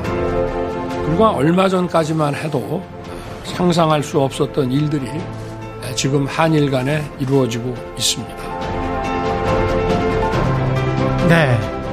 인트로가 웅장하군요. 오늘은 윤석열 정부 출범한 지 1년이 되는 날인데 윤석열 정부와 민심의 365일을 짚어보는 특별한 시간입니다. 윤석열 정부 출범 1주년 특집 민심 365 배종찬 인사이트 K 연구소장 나와 계십니다. 안녕하세요. 안녕하십니까? 예, 신인규 국민의힘 바로 세우기 대표 나와 계십니다. 네, 안녕하세요. 국바세의 신인규입니다. 예, 그리고 임경빈 헬마우스 네. 예, 임경빈 시사평론가 나와 계십니다. 안녕하십니까? 안녕하세요. 예, 여론조사 마- 말씀하실 때 이 퍼센트 말씀하시면 그 무조건 저 무슨 쭉 말 그 해야 되는 거 있잖아요. 사- 고지를 해야죠. 사정 예, 고지. 예. 예. 제가 뭐 고지는 개- 잘합니다. 예, 고지를 꼭 좀 잊지 말고 좀 해주시기 바랍니다. 32 고지에서 제가 32 고지 자, 자제하겠습니다. 예, 알겠습니다. 군생활 예. 말씀하신 것 같습니다. 예, 군생활 말씀하시는 거죠. 예. 분이 떠오르네요. 예, 예. 취임한 지 1년 됐는데 일단 총평부터 듣겠습니다. 예. 신인규 대표부터 하실까요? 예, 저는 네. 뭐 지난 1년간 어 국민들께서 상당히 좀 힘든 시간을 저는 보내신 것 같다라고 봅니다. 일단은 대통령 국정 수행 지지도에 대해서도 상당히 부정적인 영향이 높게 나오고 있기 때문에 예. 저는 그 원인 중에 하나가 저는 대통령의 대통령 다움이라고 하는 음. 그 대통령 다움의 부재와 실종에서 저는 그 원인을 찾고 있고요. 뭐 앞으로 남은 4년 동안에는 이 대통령 다움이 좀 회복되는 그런 시기가 되기를 저는 바라고 있습니다. 예. 임경빈. 예. 대표님이 그래도 이제 여당 입장에서 좀 좋은 말씀을 해줘야 제가 좀 비판적으로 할 수가 있는데 예. 이렇게 여당 입장에서 좋은 말씀이 뭡니까? 여, 여당 옹호하는 이야기? 좋은 평가. 이제 좋은 네. 평가? 그렇죠. 근데 잘했을 어. 때 잘했다고 합니다. 네. 잘했을 때는 잘했다고 하더라고요. 저는 이제 예. 양가적으로 좀 봐야 되는 것 같은데 예. 그러니까 기대를 갖고 출범을 했는데 예. 실망을 주는 1년이 아니었나 싶습니다. 어. 뭐 대표적으로는 공정과 상식을 이제 기초 가치로 내세웠고 예. 그리고 뭐 앞으로 이제 국민들과 소통하는 거를 강화하겠다라는 취지로 용산의 대통령실을 이제 옮기는 조치로 출발을 했던 정부인데 그 과정들이 이제 국민들한테 보여지기로는 혼란스럽고 대통령이 처음 약속을 지키지 않고 그러다 보니까 뭐 여, 여당과 야당의 이제 충돌만 계속 반복이 됐었던 일년이 아닌가. 어, 거기에 대해서 이제 앞으로는 좀 바뀌는 모습을 대통령이 보여줬으면 좋겠다. 뭐 예. 이렇게 좀 말씀드리고 싶습니다. 대통령 지지율은 어떻습니까, 소장님? 그렇습니다. 이 세계 조사를 오늘 소개드릴 텐데 예. 오늘 소개드리는 모든 조사는 예. 중앙선거여론조사 심의위원회 예. 홈페이지에서 확인 확인하시면 가능하. 가능합니다. 예. 먼저 어, KBS가 한국 리서치에 의뢰를 해서 지난 6일부터 8일까지 예. 실시한 조사입니다. 이 조사에서 윤석열 대통령 국정수행에 대해서 어떻게 평가하는지 물어봤는데요. 음. 잘하고 있다. 39.1%. 39.1. 네. 잘 못하고 있다는 부정평가는 55.5%로 나타났습니다. 55.5. 예, 오늘 소개드린 조사에서는 예. 이 조사가 긍부정의 이 간격이 음. 가장 좁혀진 그. 결과가 나타났고요. 예. KBS 조사가. 네, 연합뉴스 연합뉴스 TV가 메트릭스 의뢰를 해서 지난 6일부터 7일까지 실시한 조사입니다. 윤석열 대통령에 대한 1년 평가입니다. 긍정 평가가 37.5. 37.5. 네, 부정은 60%로 나타났고요. 60. 네, 마지막에 한국갤럽이 자체적으로 2일부터 4일까지 실시한 조사입니다. 이 조사에서는 긍정 평가 33%, 33. 예, 부정 평가는 57%로 나타났는데 네. 한국 갤럽의 질문은 어, 윤석열 대통령이 대통령 직무를 잘 수행하고 있는지 잘못 수행하고 있는지 예. 이렇게 물어봤습니다. 그렇군요. 그 조사 일시가 약간씩 다르기 때문에 그것도 좀 감안을 해야 될 것 같습니다. 예, 살짝 차이는 있는데 최근에 조사된 KBS 조사와 연합뉴스 TV 네. 연합뉴스 조사를 보면 대체로 30%대 후반 정도 긍정 평가와 대통령의 부정 평가는 50% 중반에서 60%에 왔다 걸쳐 갔다. 있는 그렇습니다. 어떤 수준인가요? 역대 대통령들과 비교해 보면. 취임. 이제 1주년. 갤럽을 기준으로 따져 본다면은 예. 어, 역대 대통령 평가, 역대 대통령 평가는 따로 고지를 할 필요는 없습니다. 날짜를. 그렇죠. 예, 예. 근데 예, 예. 역대 대통령 이제 수치는 제가 따로 말씀을 안 드리니까 이제 홈페이지에서 확인하면 되, 되시는데. 갤럽이 계속 해왔으니까요. 갤럽을. 예, 말씀하시는 겁니다. 이제 역대 대통령과 비교를 해보면 이명박 전 대통령하고는 비슷하고요. 예. 노무현 전 대통령보다는 앞서는 윤석열 대통령의 지지율인데 예. 1년제 시점에서는 문재인, 김대중 또 박근혜 전 대통령보다는 낮은 결과입니다. 그러니까 문재인 78, 예. 김대중 60, 박근혜 57이었습니다. 그렇죠. 예. 근데 이게 그런 이유가 뭐냐면 이제 뭐 간단하게 보시면 됩니다. 대통령 지지율이라는 것은 결국 세 토막으로 나눌 수가 있다. 음. 하나는 보수, 중도, 진보 이렇게 이제 나눠지거든요. 예. 그러니까 결국 대통령의 지지율이 높다는 건 자기 진영 플러스 중도를 가져가게 되면은 그렇죠. 한 70에서 80% 가까이가 나와요. 네. 그러니까 이제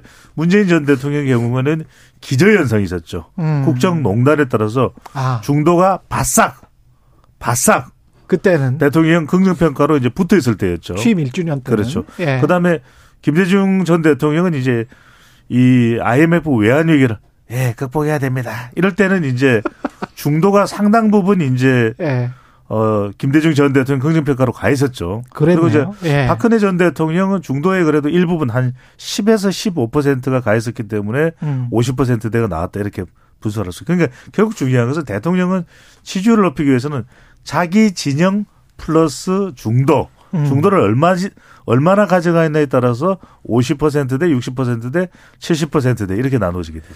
이런 정치 이 구조, 역학 관계 이런 거를 생각했을 때 지난 아 1년 중에서 어떤 사건들이 가장 기억에 남고 그게 어떤 영향을 미쳤고 어떻게 생각하십니까? 저는 뭐 지난 1년 음. 동안 너무 많은 얘기들이 있었지만은 예. 저는 한 6개 정도만 제가 좀 짚어만 보고 싶은데요. 신인규 대표. 예. 예, 일단 정치적인 목표가 저는 좀 부재한 집권 아니었나. 그래서 아무래도 주로는 이제 수사 이슈가 좀 많이 음. 나왔던 게 기억이 나고요. 예. 또 하나는 인사 독식입니다. 이제 검찰로 상징되거나 윤핵관으로 상징되는 분들의 독식과 그러면서 동시에 집권했던 연합 세력들을 내부적으로 여당에서부터 파괴했던 이두 아. 가지가 있고요. 세 번째는 이제 구체적인 당무 개입의 이런 정황들까지 이제 튀어나오면 서 예. 국민들의 많은 비판을 받았던 것 같고 저 이제 이태원 참사가 기억에 남는데 그걸 통해서 책임 정치의 실종 의 문제가 또 음. 나왔고요. 또 최근에는 이제 불안한 외교 이제 이 문제도 지금 짚을 수밖에 없고 마지막으로는 도어 스태핑으로 시작해서 어 시작은 좋았는데 예. 지금은 도어 스태핑이 완전히 중단되면서 음. 일상적인 뭐 기자회견까지도 지금 많이 이루어지고 있지 않기 때문에 이런 불통의 이슈까지 저는 복합적으로 지금 좀 일련에 대해서는 평가를 해봐야 된다 좀 이런 생각을 가지고 있습니다. 임경민 평론가가 할 말이 없을 것 같은데 신인규 대표 옆에서 그 그래서 저는 뭐 구체적인 장면을 좀두 가지만 꼽자면 예. 어, 아마 국민들도 비슷하실 것 같아요. 일단 예. 하나는 소위 바이든 날리면 논란. 예. 네. 이땡땡 논란. 그렇습니다. 예. 어, 그 이제 그거는 이제 미국에 갔을 때 예. 대통령이 이제 혼잣말처럼 혹은 이제 옆에 이제 가볍게 얘기하는 게 음. 노출이 됐을 때 어, 대통령이나 혹은 대통령실, 정부 여당이 어떤 식으로 대응하는가를 보여준 건데, 음. 그게 결국은 전 국민 듣기평가로 소구가 됐던, 어, 뭐, 어떻게 보면 이제 소통에 있어서 가장 바람직하지 않은 방식으로 흘러갔죠. 예. 그리고 이제 그게 하나의 상징적인 장면이었던 것이 그 뒤로도 비슷한 장면들이 자꾸 반복이 됐습니다. 뭐 대통령이 실언을 하거나 음. 혹은 대통령의 발언이 오해를 받을 때 그건 받아들이는 사람이 지금 잘못 알고 있는 것이다. 음. 혹은 언론이 어, 호도하고 있는 것이다. 어떤 취지로 말했는데 왜 그렇게만 받아들이냐. 그렇습니다. 예. 뭐 혹은 왜곡하고 있다. 뭐 이런 예. 식의 이제 평가들이 계속 따라붙는 방식으로 거의 1년을 보내왔던 거. 예. 그게 어떻게 보면 어, 국민을 향한 정부 여당의 태도이고 언론을 향한 태도이고 이제 두 음. 가지를 좀 상징적으로 보여주는 거였다고 생각을 하고요. 정치권을 향해서 보여준 상징적인 장면은 소위 이제 체리 따봉 문자 사건. 아, 체리타봉? 그렇습니다. 아, 갑자기 소환이 되는군요. 그렇습니다. 예. 그래서 이제 그 당시에 이제 권성동 원내대표하고 이제 대통령이 주고받았다고 하는 그 문자 메시지에서 음. 어 소위 그 이제 내부 총지라는 당 대표라는 단어가 나왔었습니다. 그 당시 그렇죠. 예. 이준석 전 대표를 향해서 나왔었던 음. 단어인데 그것도 역시 마찬가지로 당무에 직접적으로 개입하는 거 아니냐라는 의혹 음. 그리고 그 중에서도 어, 대통령에 대해서 이제 다소 좀 다른 목소리를 내는 거를 어떻게 보면 이제 참지 못하거나 혹은 뭐 탄압하는 양상으로 그 뒤로 흘러갔었던 정부 여당의 모습을 상징적으로 보여주는 장면이 그 장면이 아니었나. 음. 뭐 저는 두 가지를 꼽고 싶습니다. 신인규 대표는 국민의힘 대표 되시면 안 돼요. 네. 탄압받을 수 있어. 예, 뭐 하여튼 지금 뭐 저희 당 상황이 매우 좋지 예. 않기 때문에 예. 제가 그래서 국민의힘 바로 세우기를 계속 하고 있습니다. 예. 그렇군요. 네, 우리 예. 신인규 대표는 신인규죠. 네. 그 저기 배종찬 소장님은 네. 어떤 게 기억에 남으세요? 그, 그 결과적으로는 이제 대통령 지지율이 이렇게 어, 이어지고 있는 이유는 결국 구지스죠. 구지스다. 구는 뭐냐면 이제 예. 구도. 그러니까 이런 운명을 어, 띄고 시작된 정권의 숙명이다. 왜냐하면 음. 워낙 결과가 이 정말 박빙이었기 때문에. 박빙이었죠. 0.73% 포인트에다가 예.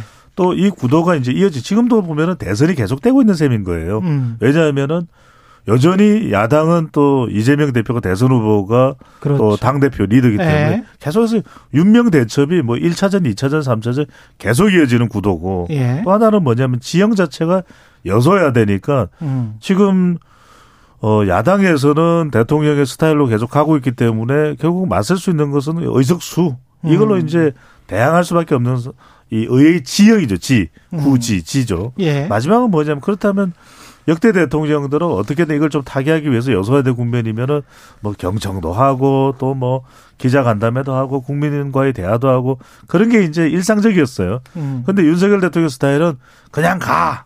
난 가. 이거거든요. 그러니까 예. 이제 이 스타일 자체가 크게 변하지 않는다. 짧게만 이제 곁들이면 음. 지금 우리 한국 갤럽의 지난 1년간 지지율 추이가 어떻게 유튜브에 올라가나요? 어떠나요? 예. 네. 아- 안 올라가더라도 들어오시, 들어오셨으면 구독 꾹 눌러 주시고. 예. 결과적으로는 이제 윤석열 대통령이 기결되는 건 사람이에요. 네. 사람을 내 바구니에 안고 있느냐, 내 바구니 바뀌냐. 음. 그러니까 지난해 8월 2일부터 8월 4일까지 실시된 한국 갤럽 조사에서 지지율이 24%로 곤두박질 칩니다. 음. 그때 사람 누가 등장하죠? 이준석 전 대표가 등장해요. 음. 그러니까 사람과의 춘석, 이른바 20대와 30대 2대남, 3대남을 대표하는 이준석 전 대표와의 충돌이 발생하죠. 그럼 이제 지지율이 달아나요. 음. 또 하나는 뭐냐면 어, 지난 9월 27일부터, 지난해입니다. 지난해 9월 27일부터 29일 한국 갤럽 조사 보면 또 한 번 24%가 돼요. 이때도 사실은 사람이죠. 언론이죠. 음. 이 MBC와의 충돌을 합니다. 전용기 탑승 배제 그렇습니다. 그러면서 예. 이제 지지율이 내려가고 마지막으로는 윤석열 대통령 올해 들어서 어, 지난해 연말 또 올 초까지만 해도 1월까지만 해도 지지율이 상승세였어요.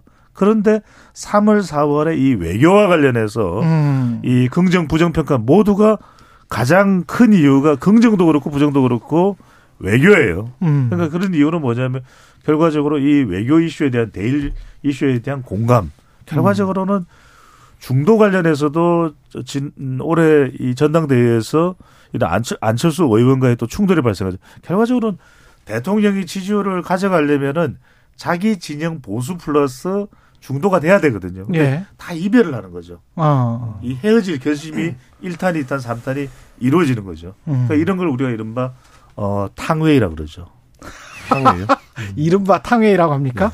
이 공정과 상식에 기반한 정부를 주장을 했었는데 김건희 여사 배우자 문제, 그 도이치모터스 주가 조작 의혹 이거를 집권 여당이나 대통령실은 계속 떼어내려고 굉장히 노력을 했단 말이죠. 근데 사실 국민들은 아직도 의혹이 가시지 않은 상황이라 이게 대통령 지지율에도 영향을 미치고 있을까요? 어떻게 보십니까? 예, 당연히 영향이 없을 수가 없고요. 예. 저는 뭐 윤석열 정부의 취임 초기에 공정과 상식, 그리고 자유와 연대라고 하는 네 가지 그런 가치를 내걸었던 것 같고 주로 많이 말씀하셨던 건 이제 헌법 가치였을 겁니다. 그렇죠. 이 다섯 가지 정도인데 사실 뭐 그게 중첩적인 면도 있습니다만은 공정과 상식 면에서는 이재명 대표 관련된 수사 그리고 민주당에 대한 수사를 상당히 거침없이 해왔기 때문에 보수 지지자들의 또 박수를 받은 것도 사실인데요.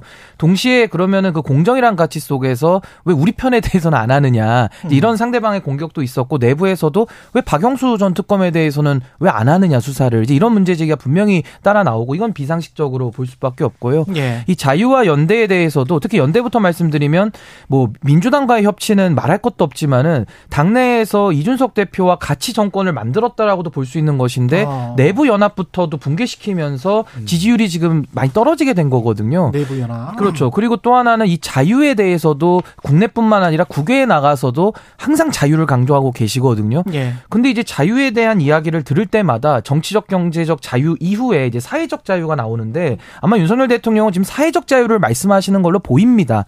그런데 오히려 말씀은 그렇게 자유를 강조하시지만 정치적 자유 내지는 언론의 자유까지 오히려 더 무너뜨리는 여러 차례 모습들이 나오면서 이거 좀 국민들이 혼란이 오는 겁니다. 도대체 사회적 자유를 말하는데 앞단에 있는 정치적 자유부터 무너뜨리는 이런 모습을 어떻게 이해해야 되는가? 그러니까 사실상은 어떻게 보면 말과 행동이 다른 음. 양도구육적 태도로 지금 보이는 거거든요. 그러니까 이런 부분에 대해서는 뭐 저도 지금 쓰면서 약간 좀 움찔했는데 예. 이 정치적 어. 자유를 지금 위축받고 있지 않습니까? 쉽게 쓰면 안 돼요. 이준석 전 대표가 예. 징계를 받은 거예요. 그러니까요. 그래서 징계 1년짜리이기 국방세 때문에 대표에서도 지금 쫓겨날 수 있어요. 네, 그래서 그래서 네. 저는 이런 가치의 오염 내지는 헌법이라는 그런 대원칙을 밝히시면서 네. 사실상 헌법을 잘 지키지 않는 모습들 저 이런 것들이 좀 국민들에게는 비판을 많이 받을 수밖에 없는 지점 아니었나 이렇게 보고 있습니다. 소통에 대해서 좀 임경민 평론가가 좀 이야기를 해주세요. 저는 이제 그 부분 소통. 저도 이제 언론계에 어쨌든 꽤 오래 몸을 담았던 그랬죠? 경험에서 예. 기반해서 보자면 굉장히 좀 안타까운 게 음. 대통령이나 혹은 대통령실에서 언론관 자체에 다소 좀 문제가 있는 것 같다. 그러니까 예전에 이제 대통령이 특수통 검사로 일하던 시절 어, 소위 말하는 이제 정보를 잘라서 기자들한테 나눠주는 방식으로 예. 기자들과 소통하는 방식에 너무 익숙한 거 아닌가. 그거는 굉장히 좀 일방향적인 거고 정보를 통제하는 방식으로 기자를 상대하는 방식이었던 거거든요.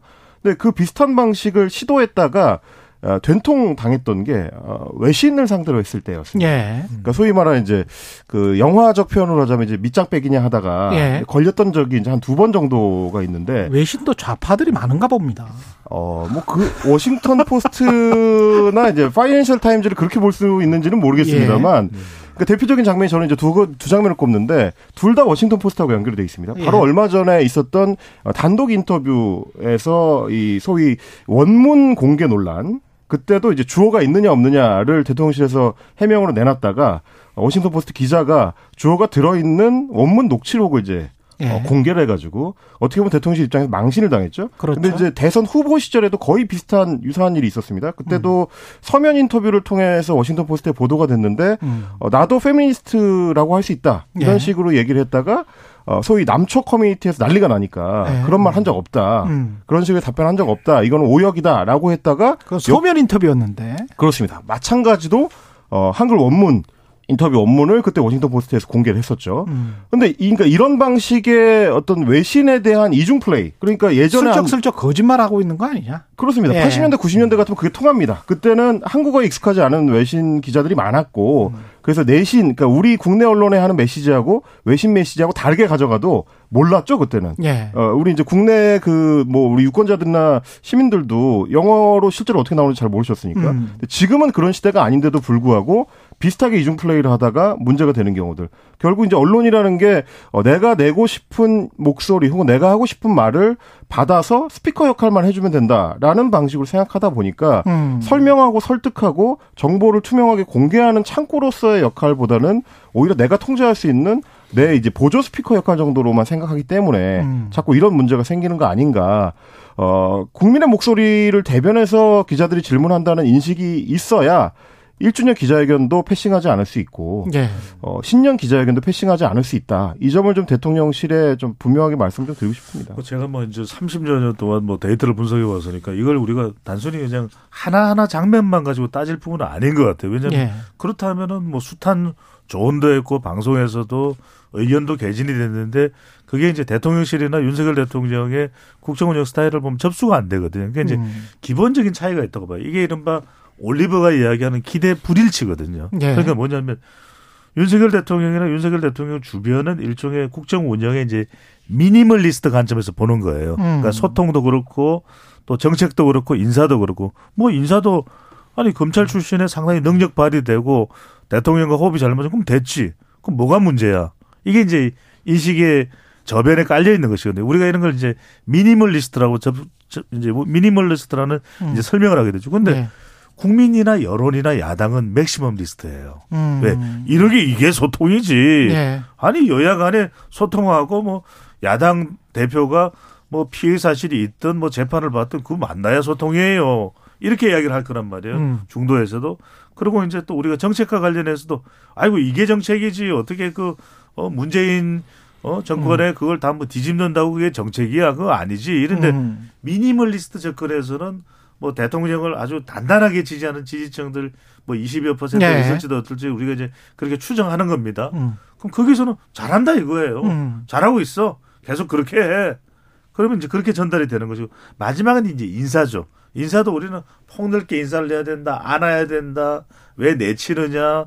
당원 100%가 능사가 아니다라고 얘기를 하지만 이 미니멀리스트 관점에서는 아 그게 잘하는 거지. 그게 민주주의야. 음. 그게 자유야. 그러니까 이 간극이 너무 차이가 나요. 그러니까 예. 이제 저는 이 간극 자체의 중간에 연결되는 서로 간에 상호 소통되는 어. 다리가 없으면 우리가 임기 1년차 방송을 하지만 뭐 내년에 어또 한번 모여서. 2024년에 우리가 또세 예. 명이 모이지 않겠습니까? 예. 100% 그렇게 보는데 예, 100% 그렇게 봅니다. 그러면 예. 똑같은 이야기가 그대로 또 그때 그 우리가 아마 1년 전 오디오와 이- 내년 오디오를 비교해보면 그때는 총선이 끝나고 총선 평가도 같이 하겠네요. 그러겠네. 예. 특집이 되겠네요. 예. 한 시간 통으로 가야 되겠네. 예, 한 시간 통으로 가야 은근슬쩍 될 내년 예. 캐스팅을 지금 확정을 하시고 계신 거예요. 예, 그 맞습니다. 예? 네. 예, 그렇게 해서 또 내년 캐스팅이 확정이 됐습니다. 근데 저는 이제 근데 잠깐만요. 예. 근데 너무 그래도 진, 진짜 칭찬할 거는 없어요. 칭찬할 거한 한 가지씩이라도 이야기를 해줘요.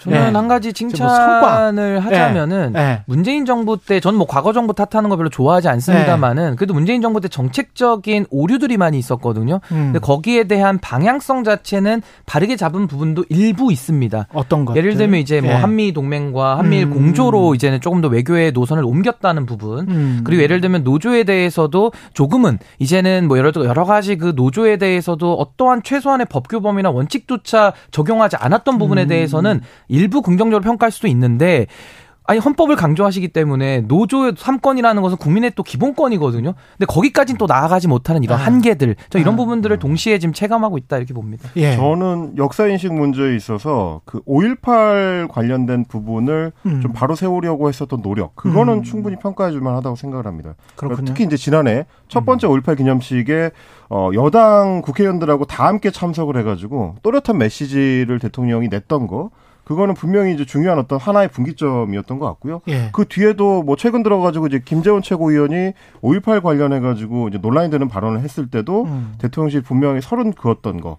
그거는 분명히 평가할 대목이 있다. 그동안에 이제 우리 그 보수 여당이 자꾸 멈칫거렸던 5.18 광주 민주화 운동에 대한 정당한 평가를 대통령 중심으로 해서 이제 어, 한다라는 메시지를 계속 발신하고 있는 거는 중요하다고 생각하는데 예. 다만 좀 걱정이 되는 거는 반대급부로 최근 들어서는 이승만 전 대통령에 대한 평가를 올려치려고 하는 어떤 시도 그게 이제 자칫하면 어 우리 이제 헌법 정신에 대한 오해를 이제 불러일으킬 수 있다. 우리가 4.19 혁명 정신을 계승하는 게 우리 헌법 정신의 기본인데 4.3 사건과 관련된 최근 집권 여당 인사들의 이제 위험한 어, 역사 수정주의적 발언들 예. 그리고 이제 뭐 국가보훈처에서 추진하고 있는 이승만 전 대통령에 대한 어떤 기념관 설립 추진 이런 어. 것들이 하나의 연동된 어떤 이미지를 음. 주면서 이 정부가 너무 좀 이념적으로 치우친 방향으로 가고 있는 거 아닌가라는 걱정을 하시는 국민들이 많기 때문에요. 그 부분은 좀 음. 어, 조심을 하는 게 좋겠다. 아, 칭찬을 칭찬을 해라고 그랬더니 또 임경빈 작가가 칭찬. 주의를 아니, 저는 저는 3분밖에 안 남아서 저는 그래서- 완전 칭찬입니다. 30초만 쓸게요. 예, 30초만.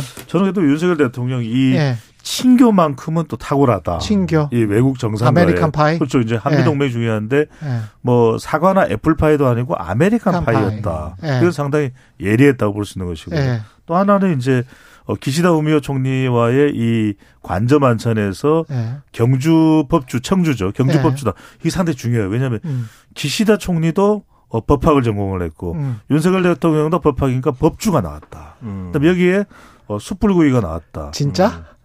아, 그게 중요해요. 칭찬하라고 했더니 자기의 부장님 개그를 예. 하고 있는데. 그리고 친교를 좀 야당하고도 이렇게 좀 하시면 더 좋을 것 예, 같습니다. 아, 예, 핵심적인 거고. 그 다음에 소장님한테 여쭤볼 게. 만일 내일이 국회의원 선거일이라면 어느 정당 후보에게 투표할 것인가? 대통령 지지율이 상대적으로 낮았음에도 불구하고 민주당 지지율도 뭐 그저 그랬다. 이게 지금 나타나는 것 같아요.